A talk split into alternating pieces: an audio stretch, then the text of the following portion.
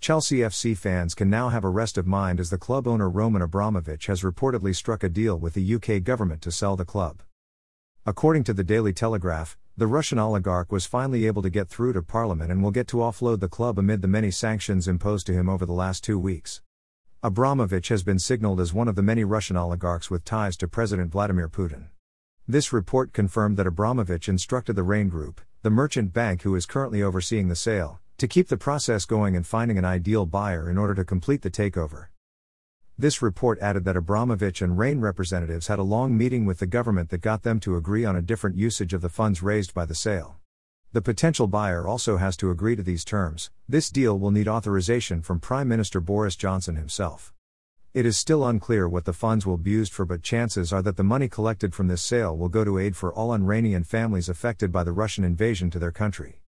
There is a set deadline for next week's Tuesday as Abramovich is widely expecting the potential buyer to come forward and complete a quick sale.